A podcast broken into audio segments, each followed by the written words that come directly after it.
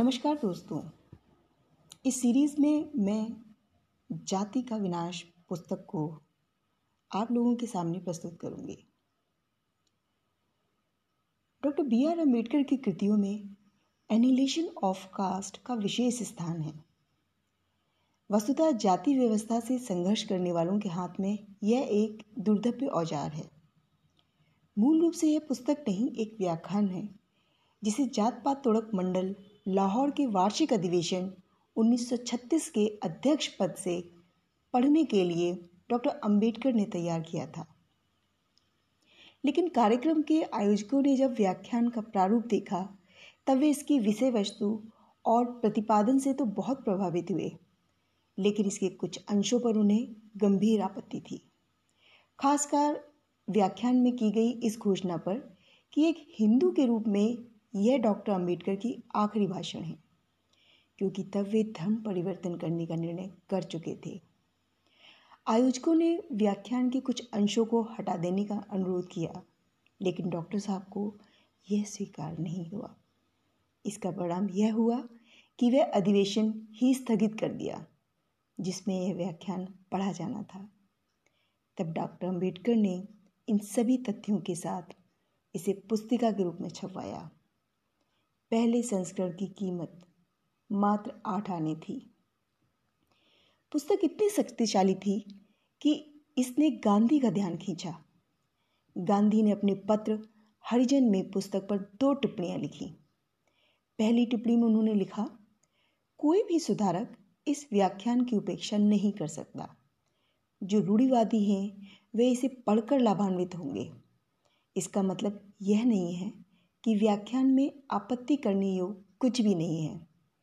इसे सिर्फ़ इसलिए पढ़ना चाहिए कि इस पर गंभीर आपत्ति की जा सकती है। डॉक्टर अंबेडकर हिंदुत्व के लिए एक चुनौती है। इसके जवाब में बाबा साहब ने एक लंबा जवाब लिखा, जिसने सिद्ध किया गया है कि गांधी जी के विचार कितने पोंगापंथी और तर्क विरुद्ध हैं। निष्कर्ष के रूप में उन्होंने लिखा मेरी राय में हिंदू समाज को एक नैतिक पुनरुत्थान की ज़रूरत है, जिसे स्थगित करना खतरनाक है। डॉक्टर अंबेडकर द्वारा प्रतिपादित नैतिक पूर्व पुनरुत्थान तो हुआ नहीं, उल्टे हम हिंदुत्व के सबसे बुरे दौर से गुजर रहे हैं। इस वातावरण में बाबा साहब की यह पुस्तक दीप स्तंभ का काम करेगी। इसमें मुझे कोई संदेह नहीं है। इसलिए मैंने सोचा, क्यों ना यह पुस्तक पॉडकास्ट के ज़रिए आप लोगों के साथ साझा की जाए। धन्यवाद। जय भी बुद्ध का उद्धरण धम्पद और सुत निपात के उद्गत से किया गया है। अर्थात, सत्य को सत्य और असत्य को असत्य जानो। ब्रह्मांड का भी एक कथन है, जो तर्क नहीं करेगा वह धर्मार्थ है। जो तर्क नहीं कर सकता, वह मूर्ख है, जिसमें तर्क करने का साहस नहीं, वह दास है। पुस्तक की शुरुआत, मैंने बुद्ध और एच ब्रह्मांड के एक उदाहरण से की है। अंबेडकर अपने दूसरे संस्करण में बताते हैं, लाहौर के जातपा तुड़क मंडल के लिए मैंने जो व्याख्यान तैयार किया है, उसका हिंदू समुदाय द्वारा मूलतः, जिसके लिए यह लिखा गया था आश्चर्यजनक रूप से गर्म जोशी से स्वागत किया गया। प्रकाशन के दो महीने के भीतर ही अंग्रेज़ी संस्करण की 1500 प्रतियाँ समाप्त हो गई थीं। गुजराती और तमिल में इसका अनुवाद किया गया। मराठी, हिंदी, पंजाबी और मलयालम में अनुवाद किया जा रहा है। अंग्रेज़ी पाठ की मांग अभी इतनी अवाध रूप से जारी है, इस मांग को पूरा करने के लिए दूसरा संस्करण जारी करना आवश्यक हो गया है। इतिहास और अपील की प्रभावशीलता के विचार ने मुझे निबंध के रूप में, अर्थात व्याख्यान विधा को बरकरार रखने के लिए प्रेरित किया। हालाँकि मुझे एक सीधे कथानाक के रूप में दोबारा लिखने के लिए कहा गया था। इस संस्करण में मैंने दो परिशिष्ट जोड़े हैं। एक, पहले परिशिष्ट में मैंने हरिजन में अपना व्याख्यान की समीक्षा के रूप में श्री गांधी द्वारा लिखे गए दो लेख और जात पात तोड़क मंडल के सदस्य श्री संत राम को लिखा। उनका पत्र जोड़ा है। परिशिष्ट दो में मैंने, परिशिष्ट एक में संकलित श्री गांधी के लेखों के जवाब में अपने विचार मुद्रित किए हैं। श्री गांधी के अलावा कई अन्य ने भी व्याख्यान में व्यक्त मेरे विचारों के प्रतिकूल आलोचना की है। लेकिन मुझे लगा कि इस तरह की प्रतिकूल टिप्पणियों को संज्ञान में लेने हेतु मुझे अपने आप को श्री गांधी तक सीमित रखना चाहिए। यह मैंने इसलिए नहीं किया कि उन्होंने जो कुछ कहा, वह इतना वज़नदार है कि उसका उत्तर दिया जाना चाहिए, बल्कि इसलिए कि बहुत से हिंदुओं के लिए उनकी वाणी आकाशवाणी की तरह है। इतनी महान कि जब वे अपने होंठ खोलते हैं तो यह उम्मीद की जाती है कि अब तर्क वितर्क बंद होना चाहिए और किसी को टोका टोकी करने का अधिकार नहीं। लेकिन दुनिया उन विद्रोहियों की बहुत ऋणी है, जो पुरोहितों के सामने उनके बहस करने की हिम्मत करते हैं और दावा करते हैं कि इस वर्ग से भी गलती हो सकती है। प्रत्येक प्रगतिशील समाज अपने विद्रोहियों को जो सम्मान देता है, मुझे उसका लालच नहीं है। अगर मैं हिंदुओं को महसूस करा पाता हूँ कि वे भारत के बीमार लोग हैं और उनकी बीमारी अन्य भारतीयों के स्वास्थ्य और खुशी के लिए खतरा पैदा कर रही है तो मेरी संतुष्टि के लिए इतना काफ़ी होगा। अंबेडकर द्वारा उन्नीस में कहा गया यह,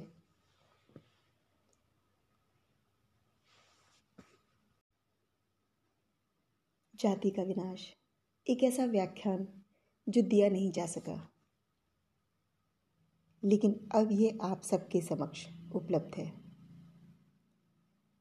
लाहौर के जात पात तोड़क मंडल के वार्षिक अधिवेशन 1936 के लिए डॉक्टर बी आर अंबेडकर द्वारा तैयार किया गया व्याख्यान, जो इसलिए दिया नहीं जा सका क्योंकि स्वागत समिति ने अधिवेशन को यह कहकर रद्द कर दिया था कि व्याख्यान में व्यक्त किए गए विचार अधिवेशन को स्वीकार नहीं होंगे।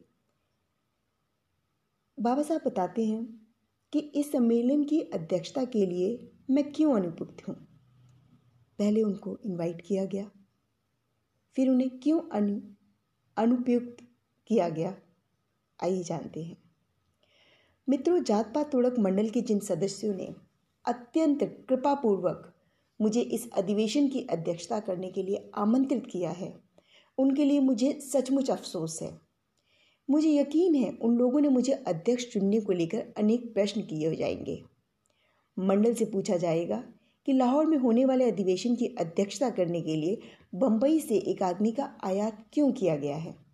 मुझे यकीन है, इस अवसर की अध्यक्षता करने के लिए मंडल को आसानी से कोई ऐसा व्यक्ति मिल सकता था जो मुझसे अधिक योग्य हो। मैंने हिंदुओं की आलोचना की है। मैंने महात्मा की मिस्टर गांधी की सत्ता के आगे भी, जिन पर उनकी श्रद्धा है, प्रश्न चिन्ह लगाए हैं। हिंदू मुझसे घृणा करते हैं। मुझे अपने बगीचे का सांप मानते हैं।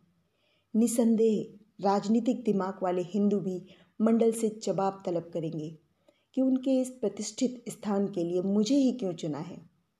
यह बहुत साहस का काम है। यदि कुछ राजनीतिक दिमाग वाले हिंदू इसे अपने अपमान के रूप में लें तो मुझे आश्चर्य नहीं होगा। मेरा चयन सामान्य, धार्मिक दिमाग के हिंदुओं को भी अच्छा नहीं लग सकता है। मंडल से यह स्पष्ट करने को कहा जाएगा कि उसने अध्यक्ष का चयन करने में शास्त्रीय आदेश का उल्लंघन क्यों किया है। शास्त्रों के अनुसार ब्राह्मण को तीन वर्णों का गुरु नियुक्त किया गया है। वर्णायाम, ब्राह्मण गुरु ये शास्त्रीय निर्देश भी हैं। अतः मंडल को मालूम है कि किसी हिंदू को किससे शिक्षा लेनी चाहिए और किससे शिक्षा नहीं लेनी चाहिए। शास्त्र हिंदू को किसी भी व्यक्ति को गुरु स्वीकार करने की अनुमति नहीं देता। वह चाहे कितना ही विद्वान हो, महाराष्ट्र के ब्राह्मण संत रामदास ने, जिनके बारे में कहा जाता है कि उन्होंने शिवाजी को हिंदू राष्ट्र स्थापित करने के लिए प्रेरित किया था, यह बात बहुत साफ़ कर दी है। दासबोध, जो मराठी में लिखा एक सामाजिक, राजनीतिक, धार्मिक ग्रंथ है। हिंदुओं को संबोधित करते हुए रामदास पूछते हैं, क्या हम किसी अंत्यज्य को इसलिए अपना गुरु स्वीकार कर सकते हैं क्योंकि वे विद्वान हैं? रामदास इसका उत्तर देते हैं, नहीं। वर्णानाम ब्राह्मणो गुरु, यह मनुस्मृति के दसवें अध्याय का तीसरा श्लोक है। मनुस्मृति का यह अध्याय वर्णों और उनके कर्तव्यों की चर्चा करता है तथा विस्तार से बताता है कि उनको क्या करना है और क्या नहीं करना है। ब्राह्मण संत रामदास, सत्रहवीं शताब्दी के मराठा राजा शिवाजी के समकालीन थे और कहा जाता है कि उनके ब्राह्मण गुरु थे। रामदास ब्राह्मणों की श्रेष्ठता को पुनर्स्थापित करना चाहते थे। जबकि उनके ही समकालीन अन्य भक्त कवि ब्राह्मणों को श्रेष्ठता को श्रेष्ठता को खारिज करते थे और ईश्वर और भक्त के बीच में पुरोहित की मध्यस्थता को अस्वीकार करते थे। अंत्यज शब्द का इस्तेमाल उन लोगों के लिए किया जाता है जो वर्ण व्यवस्था के दायरे से बाहर थे। वर्ण व्यवस्था में ब्राह्मण, क्षत्रिय, वैश्य, शूद्र शामिल थे। इनमें पहले तीन द्विज माने जाते हैं। शूद्र, सेवकों का वर्ग है, जिनका काम तीनों वर्गों की सेवा करना है। अंतज इस दायरे से, मैं बाहर था। वे अस्पृश्य थे और गाँव के बाहर रहते थे। स्वर्ण, जो वर्ण व्यवस्था के भीतर उच्च जाति के हैं, यह शब्द उन द्विज जातियों के लिए रूढ़ हो गया। अंबेडकर ने यह सभी शब्दावली जॉन डेवी। अठारह सौ उनसठ में लिखी गई एक पुस्तक से ली है। जॉन डेवी एक व्यवहारवादी, दार्शनिक, क्रांतिकारी, लोकतांत्रिक और शिक्षा शास्त्री थे, जिन्होंने अंबेडकर को कोलंबिया विश्वविद्यालय में पढ़ाया था। जॉन डेवी अंबेडकर को गहरे स्तर पर प्रभावित किया। डेवी ने लगभग चालीस किताबें लिखी। उन्होंने अपने समय के सबसे महत्वपूर्ण राजनीति और शैक्षिक संस्थानों के निर्माण में सहयोग किया। इन संस्थान में American civil liberties union, the national association for the advancement of coloured people, the league for industrial democracy, the New York teacher union, the American association of universities professor और new school for social research शामिल हैं। हम सभी को John Dewey द्वारा लिखी ये पुस्तकें भी पढ़नी चाहिए। मैं कोशिश करूँगी कि आप लोगों के साथ इन पुस्तकों को भी साझा करूँ। धन्यवाद। नमस्कार। जब बाबा साहब को जात पात मंडल द्वारा व्याख्यान देने के लिए इनवाइट किया गया और उन्होंने जो व्याख्यान लिखा, मैं आपको बताना चाहूँगी कि व्याख्यान होता क्या है। जो लोग रिसर्च से जुड़े हुए हैं, क्योंकि आम जनता इन चीज़ों को जानती नहीं है। जब हम किसी कॉन्फ्रेंस किसी अधिवेशन या किसी ऐसी जगह पर जाते हैं, जहाँ पर तर्क वितर्क और चर्चाएँ की जाती हैं तो हमें वहाँ पर जो व्याख्यान प्रस्तुत करना होता है, उसे बाकायदा तथ्यों के साथ दिया जाता है। बाबा साहब ने जब ये व्याख्यान लिखा तो उनमें कई ऐसे पहलुओं, कई ऐसी घटनाओं की चर्चा थी, जो बिल्कुल तर्क के साथ थे। हिंदू जब इन तर्कों को, या जब उस मंडल ने उस व्याख्यान को पढ़ा और उन तर्कों को जाना तो उन कुरुतियों से निपटने के लिए, उस व्याख्यान को रोकना उनके लिए मेन मुद्दा बन गया। क्योंकि वह सच्चाई दिखाता था, समाज की सच्चाई।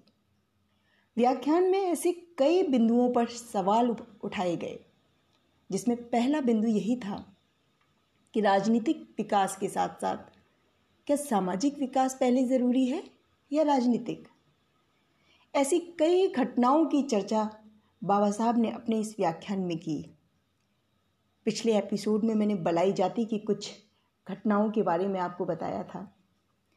बलाइयों को ऊपर पिछले एपिसोड में बताए गए सभी नियमों को मानना था।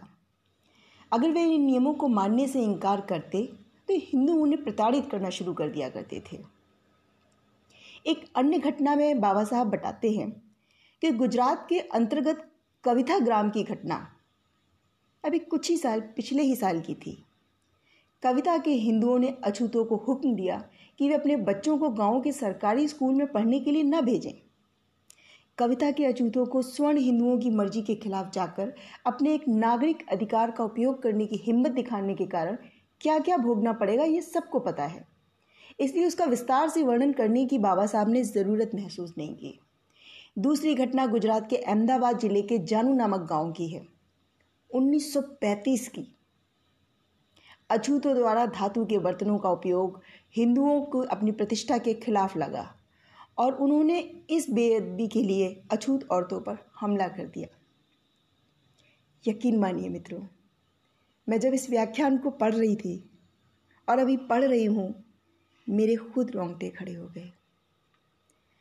हम अभी इन सभी बातों को सिर्फ़ सुनते थे, लेकिन कुछ तथ्यों को आप देखेंगे कि तथ्यों के साथ प्रस्तुत करना और इस तरीके की घटनाओं का लगातार अभी भी समाज में होना, ये बताता है कि हमारा समाज अभी भी कितना पिछड़ा हुआ है। इस पुस्तक को मेरा ये अपना पर्सनल मानना है कि सरकार को सभी को पढ़ने के लिए बोलना चाहिए। पढ़ाई से तो आप पहले ही दूर हो चुके हैं। पॉडकास्ट के ज़रिए, वीडियो के ज़रिए मैं कोशिश करूँगी कि आपको इस पुस्तक की आत्मा से जोड़ सकूँ। ऐसी कई घटनाएँ हैं ये घटनाएँ तब की हैं जब ये व्याख्यान लिखा गया था एक और घटना में बाबा साहब बताते हैं कि जयपुर रियासत के चकवारा गाँव में, आप देखिए, पिछली घटना गुजरात फिर अब जयपुर।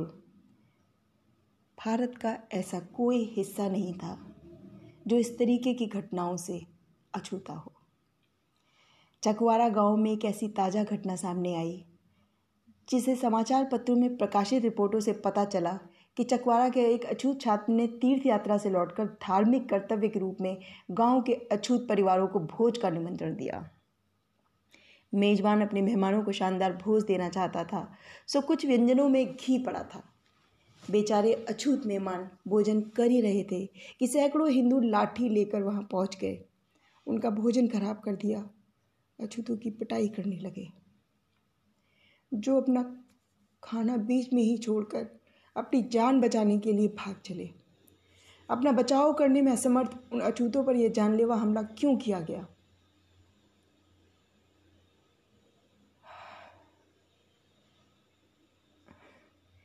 क्योंकि अछूत मेज़बान इतना घृष्ट था कि घी में बना हुआ खाना परोस रहा था। और अछूत मेहमान इतने मूर्ख थे कि घी का स्वाद चख रहे थे। तथ्यों को सामने रखने के बाद अब मैं सामाजिक सुधार के पक्ष में अपनी बात रखूँगा। ऐसा करते समय मैं जहाँ तक संभव है, श्री बनर्जी का अनुकरण करूँगा और राजनीतिक दिमाग वाले हिंदुओं से पूछूँगा, जब आप अपने ही देशवासियों के एक बड़े हिस्से को अस्पृश्य सरकारी स्कूलों में पढ़ने नहीं देते तो क्या तब भी आप राजनीतिक सत्ता पाने की योग्यता रखते हैं? जब आप उन्हें सार्वजनिक कुओं से पानी नहीं लेने देते तो तब भी आप राजनीतिक सत्ता पाने की योग्यता रखते हैं? जब आप उन्हें अपनी इच्छा अनुसार कपड़े या गहने नहीं पहनने देते, क्या तब भी आप राजनीतिक सत्ता पाने की योग्यता रखते हैं? जब आप उन्हें अपनी मर्ज़ी के अनुसार खाना खाने नहीं देते, तब भी आप राजनीतिक सत्ता पाने की योग्यता रखते हैं? मैं ऐसे सवालों की छड़ी लगा सकता हूँ। पर फ़िलहाल के लिए इतने ही काफ़ी हैं। बाबा साहब ने यहाँ रोका और मैं इन्हीं झड़ियों में कुछ सवाल और लगाना चाहूँगी कि सरकार जब अब सभी सरकारी संस्थानों को बंद कर रही है,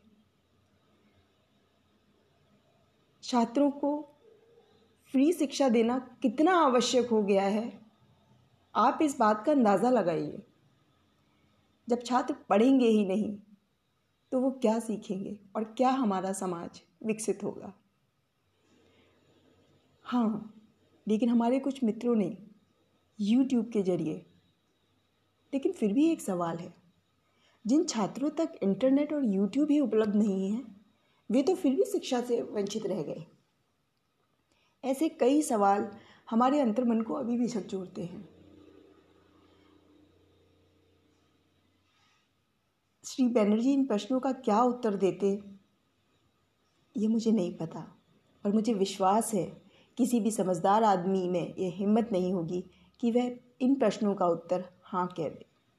कांग्रेस का हर सदस्य जो मिल के इस सिद्धांत को दोहराता है कि कोई भी देश इसके लिए उपयुक्त नहीं है कि वह किसी अन्य देश पर शासन कर सके, उसे स्वीकार करना होगा कि कोई भी वर्ग इसके लिए उपयुक्त नहीं है कि वह दूसरे वर्ग पर शासन कर सके। John Stuart Mill. यह एक ब्रिटिश दार्शनिक थे। राजनीतिक, अर्थशास्त्र के अध्येता और नौकरशाह थे। उन्होंने अपनी किताब कंसिडरेशन ऑफ़ रिप्रेजेंटेटिव गवर्नमेंट में ब्रिटिश साम्राज्य के औपनिवेशिक प्रशासन के ढोंग की आलोचना की है। 20 मई 1806 से 8 मई 1873 तक जॉन स्टुअर्ट मिल राजनीतिक अर्थशास्त्र पर पुस्तकें लिखते रहे। और ये सभी बातें आप देखिए, बाबा साहब ने तथ्यों के साथ कही हैं। इसे ठीक से समझने के लिए इस पर विचार करना आवश्यक है कि सुधारक किस तरह के सामाजिक सुधार के लिए आंदोलन कर रहे थे। इस संदर्भ में सामाजिक सुधार की दो अलग अलग किस्मों और उनके बीच मौजूद फ़र्क को समझना आवश्यक है। एक है हिंदू परिवार में सुधार और दूसरा है हिंदू समाज के पुनर्गठन और पुनर्रचना द्वारा सामाजिक सुधार। विधवा पुनर्विवाह, बाल विवाह, स्त्री शिक्षा आदि विषय पारिवारिक सुधार के अंतर्गत आते हैं तथा जाति प्रथा को समाप्त करना सामाजिक सुधार के अंतर्गत आता है।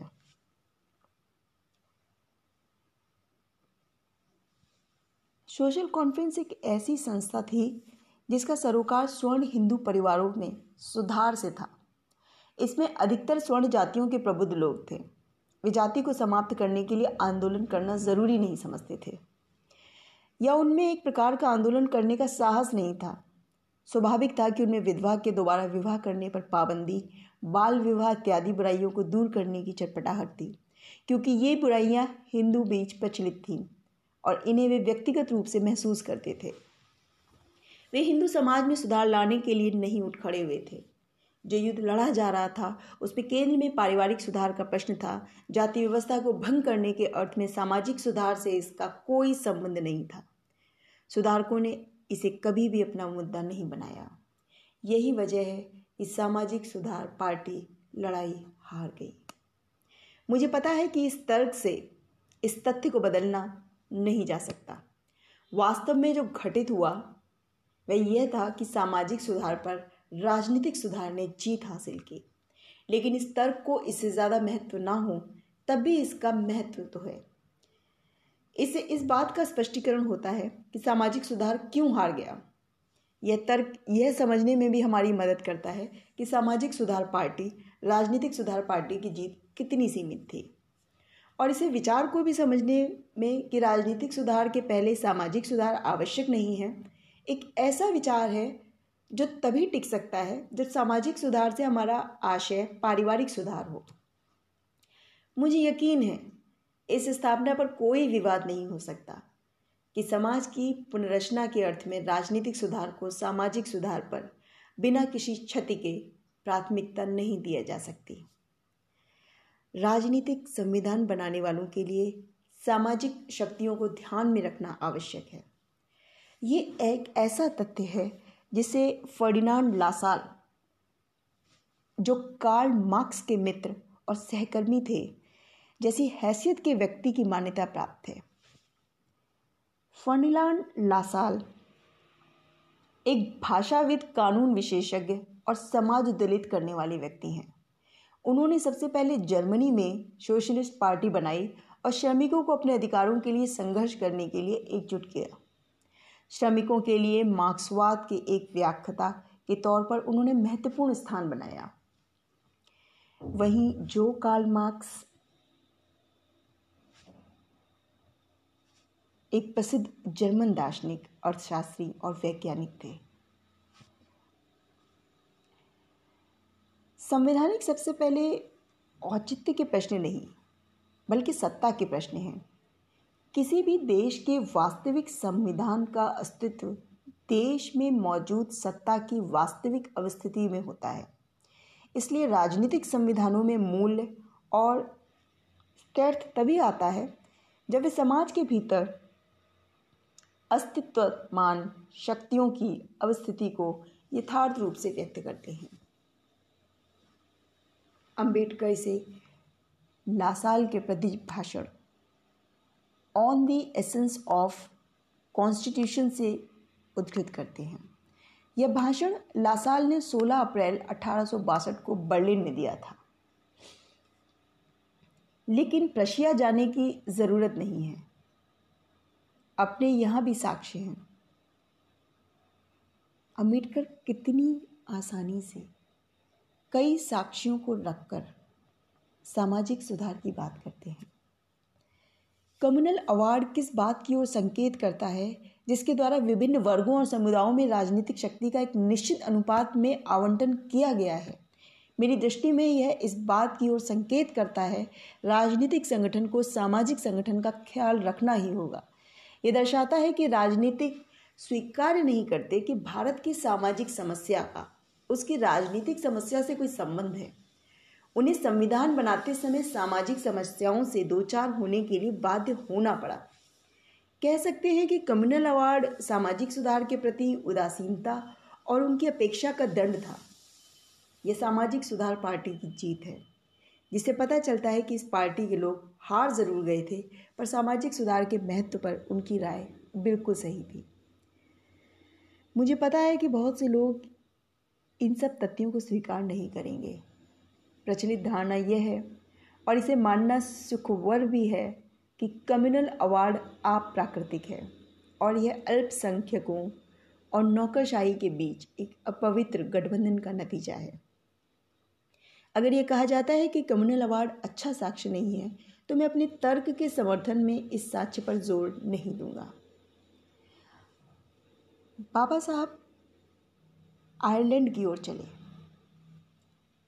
अन्य तथ्यों को रखने के लिए उन्होंने आयरिश होम रूल का इतिहास क्या दर्शाता है, यह भी बड़े अच्छे शब्दों में बताया।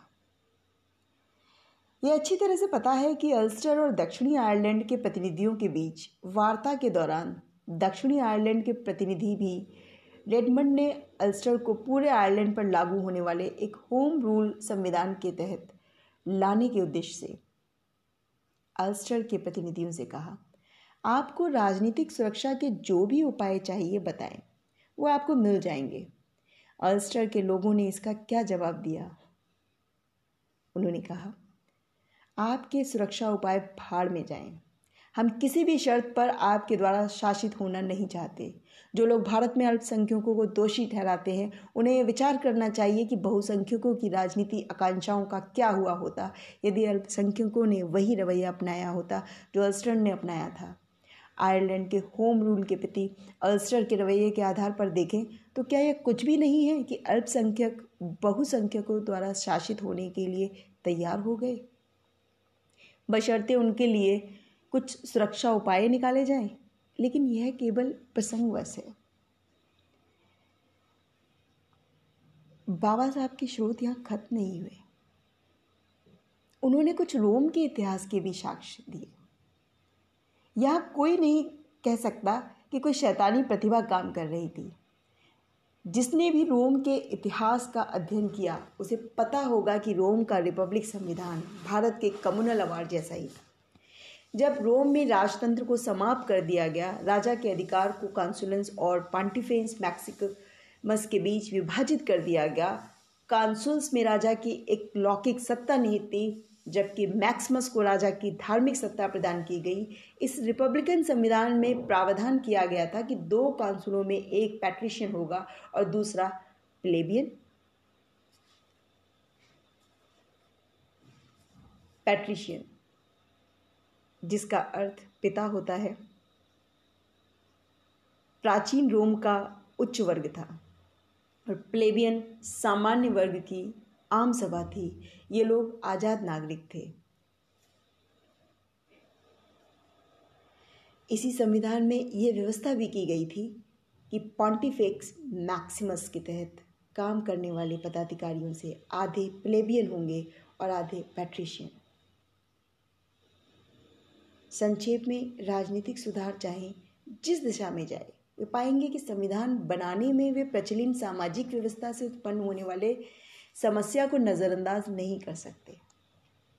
बाबा साहब ने कई देशों के उदाहरण, तथ्यों सहित दिए। कि किस तरह बहुसंख्यकों ने अल्पसंख्यकों पर या किस तरह पावरवादी लोगों ने हिंदू समाज में सिर्फ़ हिंदू समाज की ही बात नहीं कह सकते हम। क्योंकि अन्य देशों में भी इस तरीके की घटनाएँ घटित हुई हैं। ये तथ्य हैं कि सामाजिक सुधार ज़रूरी है। सामाजिक सुधार कहता है इक्वलिटी सभी एक समान हों। जब कोई कम या ज़्यादा होगा तो आपस में विमनजस्य होना स्वाभाविक है। बाबा साहब बाद में मुस्लिम साम्राज्य का भी चर्चा करते हैं। वे बताते हैं कि मुस्लिम साम्राज्य का सच भी यही है। एक राजनीतिक शक्ति बनने के पहले वे पैगंबर मोहम्मद द्वारा शुरू की गई एक पूर्णतः धार्मिक क्रांति से गुजर चुके थे। भारत का इतिहास भी इसी निष्कर्ष का समर्थन करता है। चंद्रगुप्त की अगुवाई वाली राजनीतिक क्रांति के पहले बुद्ध की धार्मिक और सामाजिक क्रांति हो चुकी थी। शिवाजी की अगुवाई में राजनीतिक क्रांति होने से पहले महाराष्ट्र के संत धार्मिक और सामाजिक सुधार ला चुके थे। गुरु नानक की अगुवाई में धार्मिक और सामाजिक क्रांति के बाद ही सिखों की राजनीतिक क्रांति हुई। और अधिक उदाहरण देना अनावश्यक है। ये उदाहरण ये दिखाने के लिए पर्याप्त होंगे कि लोगों के राजनीतिक विस्तार के लिए मन और आत्मा की मुक्ति प्रारंभिक आवश्यकता है। कई सारे उदाहरणों के साथ बाबा साहब ने राजनीतिक सुधार से पहले सामाजिक सुधार की बात की।